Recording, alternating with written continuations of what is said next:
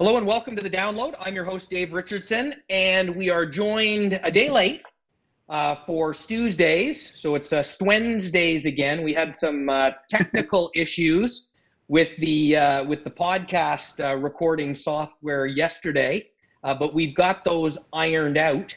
So Stu, uh, welcome. Sorry, I think the problems were at my end, so I apologize for that. No problem at all. Thanks for having me, Dave. And uh, but but but that is the the last bit of civil discourse I'm I'm going to have with you today. This is the debate edition. No, Stu, don't talk. I'm going to talk over you. Ah.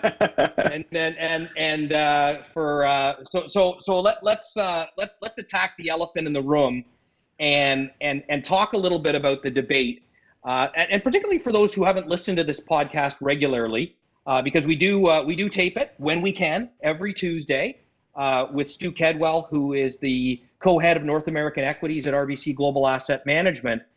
And and if you listen to each of the podcasts, you you, you see the consistency in the message that Stu delivers. And, and I wanted to come back to it today because so many investors watch something like last night and re- react in a number of different ways. Uh, but but it certainly drums up emotion as you as you watch a display like that. And then you look at the markets today, and the markets are doing fine. And and so as we come into what is sure to be uh, uh based on last night at the very least, and I think we would have expected it anyways, a very noisy last few days of, of an election campaign in the U.S. What do investors learn in terms of the way they need to watch media? Over the next month. And and and you know, Stu, I think it's it's it's really you've talked about it, how, how you manage it as a professional investor. What what what do you think are the takeaways? Well, it's a it's a great it's a great point you make, Dave, and that you know we've talked about the three sources of uncertainty for some time: the political uncertainty, healthcare uncertainty, and economic uncertainty. And in the last week, we've seen we've seen plenty of bouts of the first two. Uh, you know, the debate last night was was you know it was quite something. Yeah. yeah. Um, I'm not even sure you'd call it a debate, but uh, whatever yeah. whatever it was, it was uh, it was it was very indicative of the political uncertainty that, in all likelihood, will present itself through the homestretch here. Uh, who will be elected? How smooth will the transition be if there is one? You know, those are all things that the markets are going to have to deal with.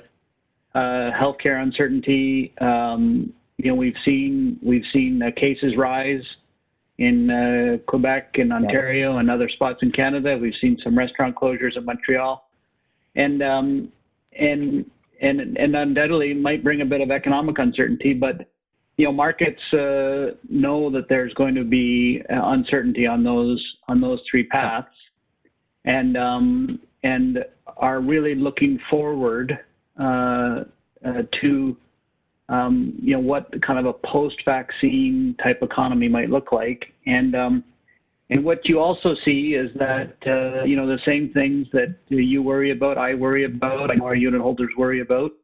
Um, when there's signs that the stimulus is running down, and that could have implications, uh, the governments uh, you know tend to respond and say, uh, you know, I can see there'll likely be a vaccine in nine, 12 months from now, so I'm going to do what's necessary to get uh, the population through to that event.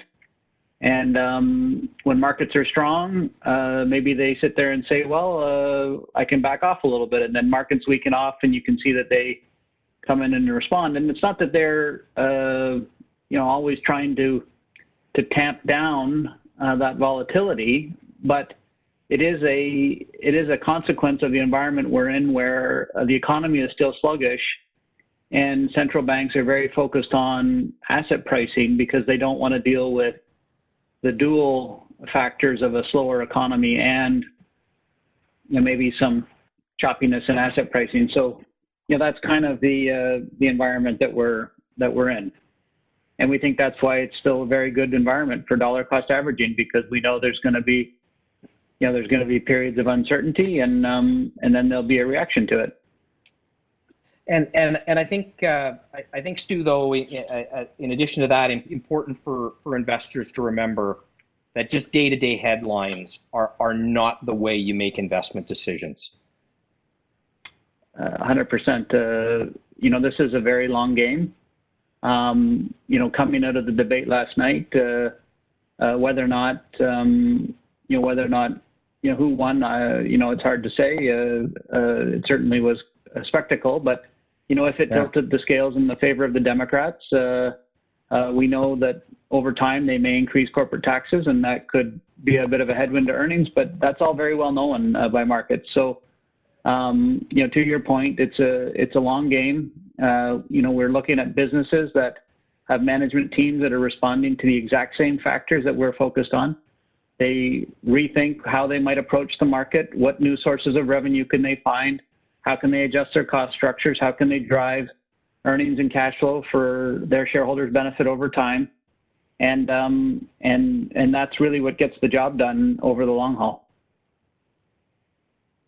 that um, that that's some some great background on on what you're looking at, and and again how a how a professional investor uh, looks at a particular thing like the debate last night or or any news headline uh, in terms of staying very rational and analytical about uh, what's happened and the impact that it's not going to have today, but the impact it's going to have on your investments long term um, and just staying away from the emotion. Because I, I, you know, as I as I as I say to a lot of uh, advisors that I work with, that the, the most important thing that a professional brings to the table over someone who maybe has less experience or or isn't in involved in the in the business every day is a professional brings the rational, the mathematical, the analytical, whereas some investors tend to bring emotional and panic and reactiveness and and and I know I don't make the best decisions when I'm emotional and panicked. I usually make better decisions when I take a step back, take a deep breath, and and and and think through for the long term the impact of the decision. So that's that's that's great background you've given. Yeah, the one thing I would add to that is is uh, you know it, it's great to hear rational all those things. I think the other the last point is that you know, we, we know that there'll be emotional ups and downs in advance. Uh, that's the, you know, that's the real key, right? Like, uh, it's not that we're always just trying to minimize our emotions. It's just that we know that there'll be ups and downs when we set off on the plan. You know, we, you know, all the statistics show like nine times out of 10, the day you buy a stock, it's going to see lower prices from the day that you paid for it. So you just have to know those things in advance. It's almost like saying, uh, you know, uh, of course the ups and downs are emotional, but I've got a plan and that's what gets me through it. No, great, uh, great words, Stu. So uh, again, uh, sorry about yesterday. Thanks for today, and uh, we'll look forward to, to catching up with you again next week to see what okay. new headlines are, are hitting the front page. Appreciate your time. Okay, thanks, Stu.